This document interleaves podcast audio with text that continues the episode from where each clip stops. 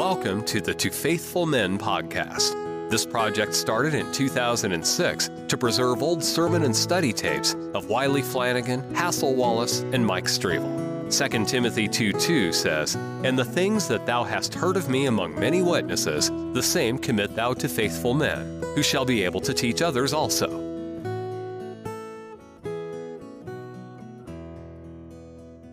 All right, the fourth seal and when he had opened the fourth seal, I heard the voice of the fourth angel say, Come and see.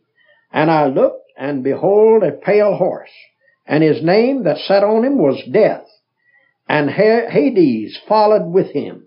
And power was given unto him, not them, but him, over the fourth part of the earth, to kill with the sword, with hunger, and with pestilence, instead of the word death is pestilence, and with the beasts of the earth. All right. This uh, this fourth seal is a pale horse. The rider is named as Death, and Hades followed with him.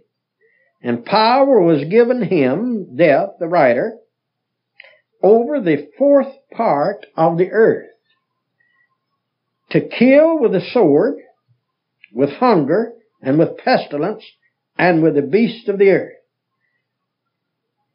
If we are right so far in the first three seals, well, this seal represents death. He tells us that death is a rider. It tells you that uh, uh, that it also involves the Hades, the place of the uh, the unseen world, in other words, the unseen world is following him. In other words, when a man dies, of course, Hades, Hades gets it, receives it. All right. Uh, power was given to him over the fourth part of the world. Not uh, now. This is either uh, fourth part uh, quantitatively or qualitatively. In other words, geographically or in numbers or both. See, fourth part. Because when we get to the trumpets, you're going to find that it's going to be increased to the third part of the earth. Every one of these, uh, in each, in each one of the trumpets, that uh, you have the recurrence of the phrase, expression, the third part of the earth, showing the intensity that things are going to get worse as we study the trumpets, you see. All right, the four things here uh, is sword. That's war. Hunger. That's your famine. You already have that up there. And pestilence. Well, now, if the uh, and the last two, pestilence and the wild beast, uh, and the beasts are going to kill people. Uh, if a fourth part of the population of the world is destroyed, well, then that's going to let the beast, the the wild beast, turn them loose, so to speak, and there'll be uh, uh, the even food for them, and uh, they will prey on man. See, that's what the that's what the uh, that's the way men are killed uh, during this. Uh, I mean, on this during the fourth seal conquering in power. He had power to uh, over the fourth part of the earth. Now, brother, that's uh, that's a lot of people.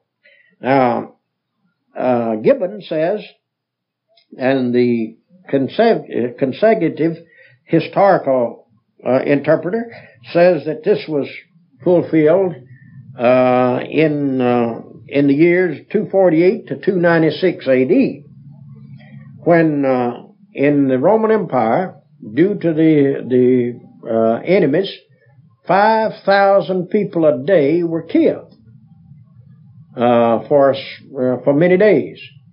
Well, now that's uh, that's of course a very serious time when you kill that many people every day. But uh, now there's your four horsemen and uh, they are white, red, black, and pale. signifying uh, uh, first. Uh, it shows us how God's people fare uh, in the world, where there's a red horse and where the black horse and where the pale horse is reigning. See, at the same time, all of this is going on.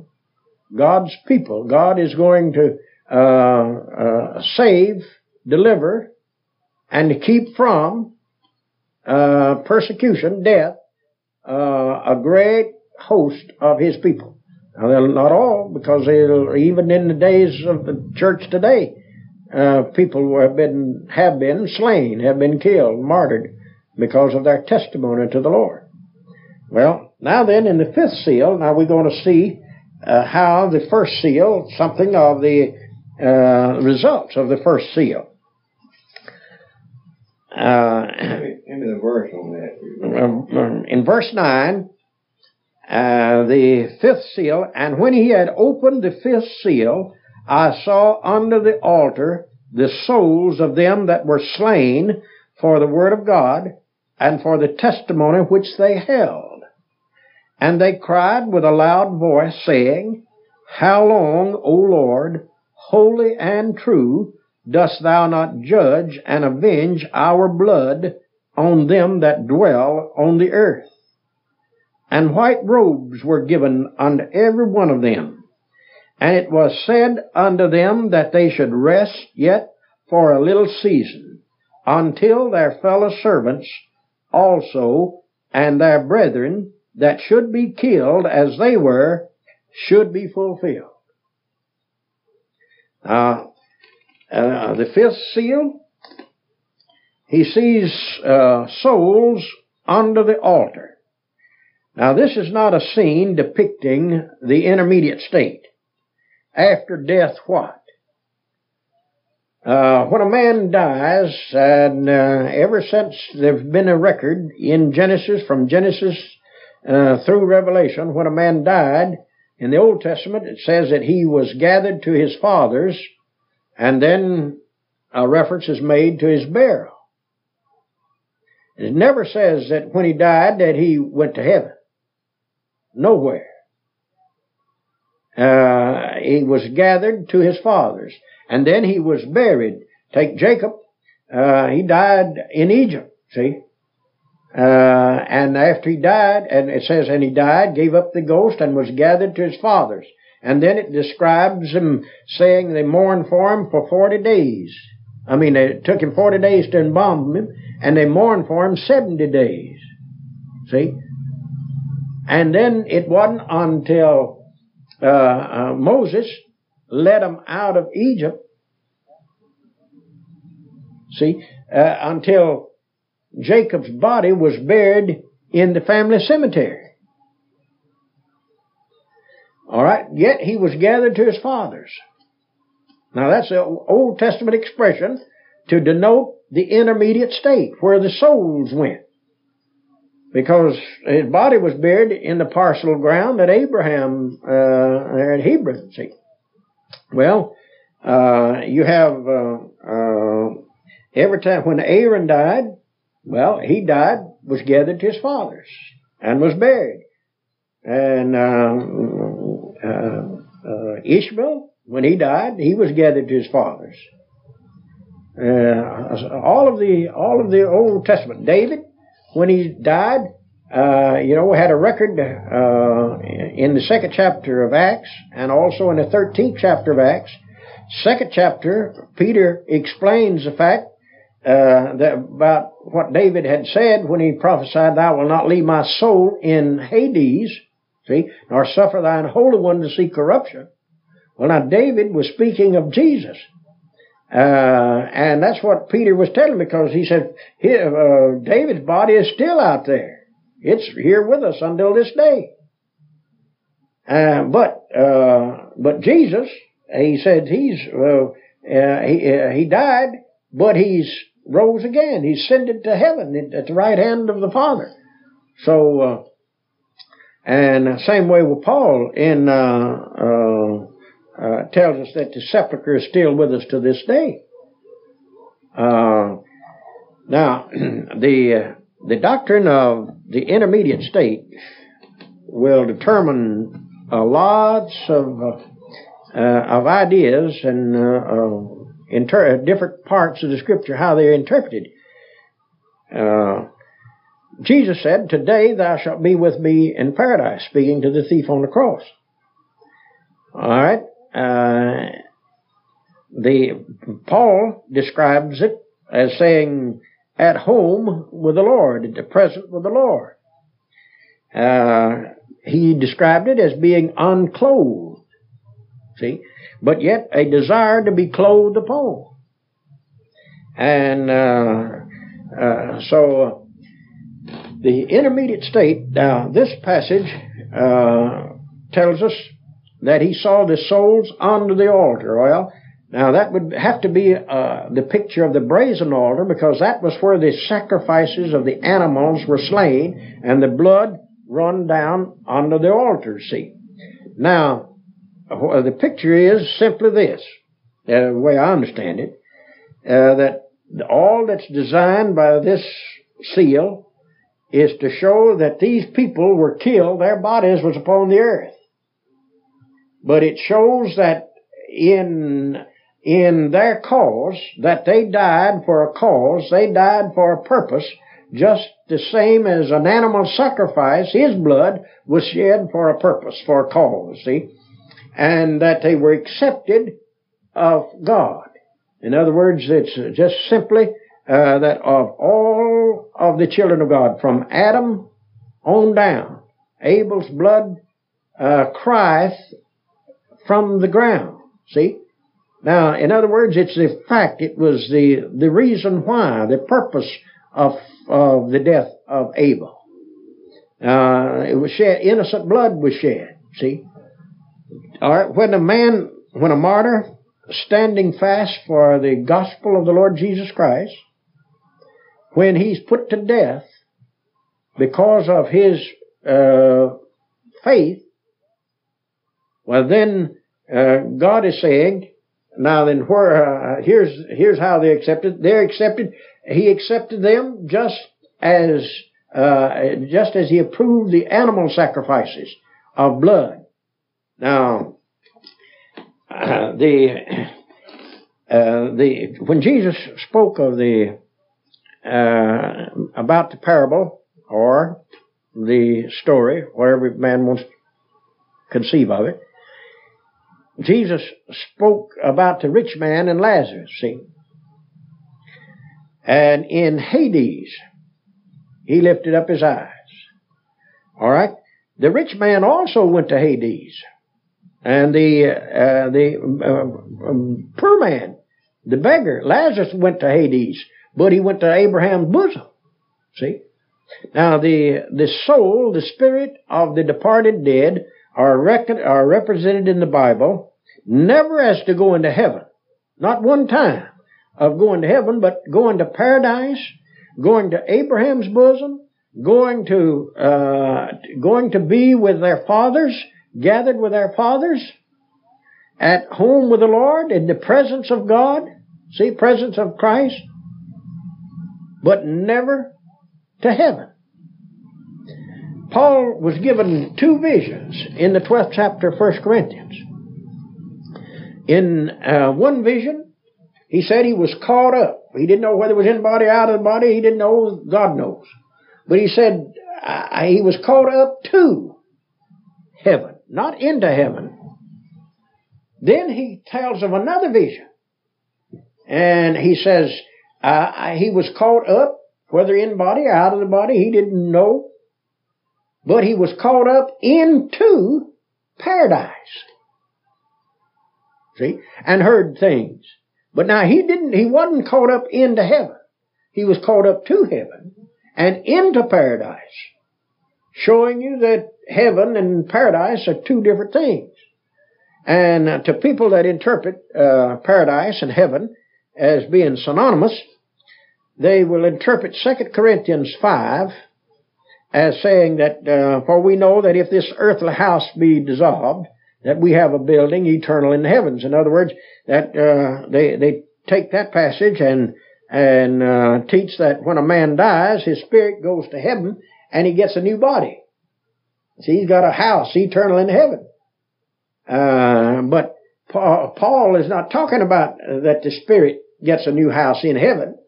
He back you start back with the fourth chapter of Second Corinthians, verse fourteen, and Paul talks about the resurrection, what he'll have. And Paul talk, in the fifth chapter, he's talking about the the that he was going to die, and but he wasn't he wasn't longing and he wasn't desiring to be unclothed, to be in a state when his body would be in the grave and his spirit would be in paradise or in the intermediate state wherever it was. But he looked beyond that uh, to his house which was from heaven. See? In other words, uh, the uh, uh the holy city, as we'll see in Revelation, comes down out of God from heaven. And uh, so the uh, there is no now notice this soul was clothed with a white robe. All these souls were clothed with white robes. Well now, uh, white robes uh, are a robe is for a body, not for a spirit. See? Well now then, the only robes, uh, when we have a robe of righteousness, that will not be until after the resurrection. The people that died, the people that are crying this cry, whose spirits were seen under the altar, the souls were seen under the altar. Now here they are, the bodies on the earth. Here's how they prayed. And, and that shows you how God answers it by recognizing them, seeing them.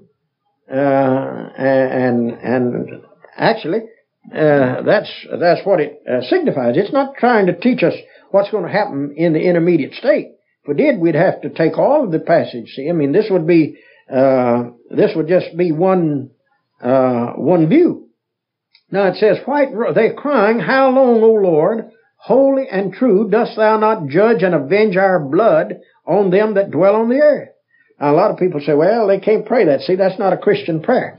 The dispensationalist, the man that says that the church was raptured back in chapter 4, he says that this is a Jewish prayer, that this prayer is only uttered by the Jews, and that these souls, that these martyred, were people, were Jews that were slain, or people, Gentiles that were slain uh, during the Jewish proclamation of the gospel when they preached it. They uh, uh, after the church uh, was had called away. Now he says. Uh, but uh, the answer was that they should rest yet for a little season. Now, if the church is still on the earth, and by the church I mean God's people here, that's the expression that these different theories use to show uh, if God's people are still on the earth, they're commanded to rest for a little season. Well, what does that do with the dispensationalist idea of an any moment theory? See, the dispensationalist says Christ can come back any minute, any moment. Well, the premillennialist says that whatever God has fixed, whatever is in the decree of God to ex- to uh, to uh, transpire upon this earth and to take place upon this earth, must take must be fulfilled before He can come back. Now we don't know uh, what all that may be, uh, or when, or what it takes to fulfill it. But uh, we do say that uh, uh, that the purpose of God uh, must be accomplished before Christ returns. And now here he said, "Well, now you've got to rest a while. Wait a while. How long are you going to wait? You're going to wait till your until your fellow servants and their brethren that should be killed as they were should be fulfilled. The answer here from God was to John that that there were some others that were going to meet the same fate they had. See, they were going to be slain. They were going to be put to death, be martyred for the testimony of the Lord Jesus. All right. Now, chapter uh, verse twelve begins with, with the sixth seal. And this sixth seal is going to take us in history on up to the very period of time, the moment that the Lord is to come back to the earth. I mean, everything will be ready. He says, I beheld when he had opened the sixth seal, and lo, there was a great earthquake, and the sun became black as sackcloth of hair, and the moon became as blood, and the stars of heaven fell unto the earth, even as a fig tree casteth her untimely figs, when she is shaken of a mighty wind. And the heaven departed as a scroll, when it is rolled together, and every mountain and island were moved out of their places, and the kings of the earth, and the great men, and the rich men, and the chief captains, and the mighty men, and every bondman and every free man, hid themselves in the dens and in the rocks of the mountains, and said to the mountains and rocks, Fall on us, and hide us from the face of him that sitteth on the throne, and from the wrath of the Lamb. For the great day of his wrath is come, and who shall be able to stand? Now you see, you can gather from the uh, the expressions made in uh, uh, in this portion of Scripture that there's going to be ter- times, conditions are, are, are going to be terrible upon this earth um, immediately before the day of the coming of the Lord. And he says that the great men, mighty men, kings, people, uh, they're going to uh, going to try to hide in rocks, and they're going to seek death, and they can't find it. They're going to call on the, the rocks to kill them, earth quaking, well, you know, when they dropped the, um, the hydrogen bomb, Doolittle and them dropped it over on uh, uh, in Japan. Why, that thing shook the whole uh, whole territory of Japan, and uh, the the effect of it uh, almost uh, wrecked the guys that dropped the bomb, and they were boy, they were up there. Uh, and, uh, well, now, uh, I, I just saying now that, uh, of course, I believe that this is talking about a literal, literal earthquake, um, which the Lord brings in judgment. There always been, uh, in, from the biblical point of view, earthquakes has always been a sign of God's judgment, uh, upon the world. Uh, and when it says that the sun became black as sackcloth, well, uh, of course, uh, when they dropped that bomb, you know, and Doolittle and all of them, they wrote their uh, experiences of it, and then also the Japanese said it was uh, said it just blacked the sun completely out. It was dark there for for a long time. The smoke that ascended up from it, it and uh, so on. Well, now you let uh, you let, and then today we've got bombs that'll make that bomb that they dropped just like a firecracker. And uh, the I, I, believe that uh, these are going to be signs in the moon and the stars. Uh, I believe it to be literal. I, of course, it may be significant uh, to uh, a certain to a degree to show uh, the intensity of the conditions at that time. But I don't believe in interpreting this allegorically and say that the sun was uh, represented uh, a king and the moon a queen and the stars emperors and uh, people around.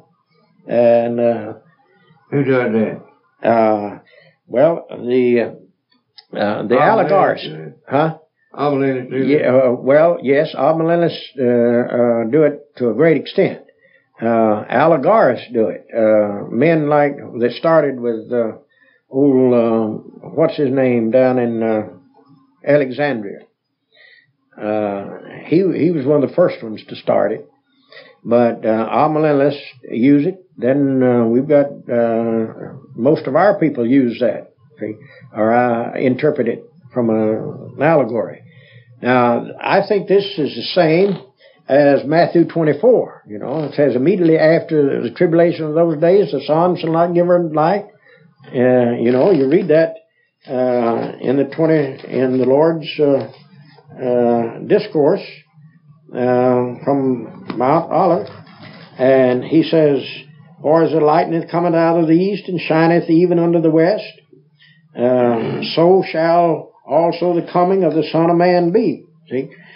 And verse 29, immediately after the tribulation of those days shall the sun be darkened, the moon shall not give her light, and the stars shall fall from heaven, and the powers of the heaven shall be shaken. And then shall appear the sign of the Son of Man in heaven. And then shall all the tribes of the earth mourn, and they shall see the Son of Man coming in the clouds of heaven with power and great glory. Now you see, we don't hadn't got to that far uh, over here. Over here we we have the heavens, the earthquake, we have the, the sign in the sun, moon, stars. He tells us about the sign, the moon, and then the stars, and the and the heavens shall be shaken. Over here, the heavens are departed like a scroll, you know, when it's rolled together, and the mountain and island moved out of its place. And over here, he says the heavens shall be shaken. You see how they, uh, and then shall appear the sign of the Son of Man. All right, now notice uh, down in verse uh, uh, 16 and 17, they cry out, uh, and they said to, unto the mountains and rocks,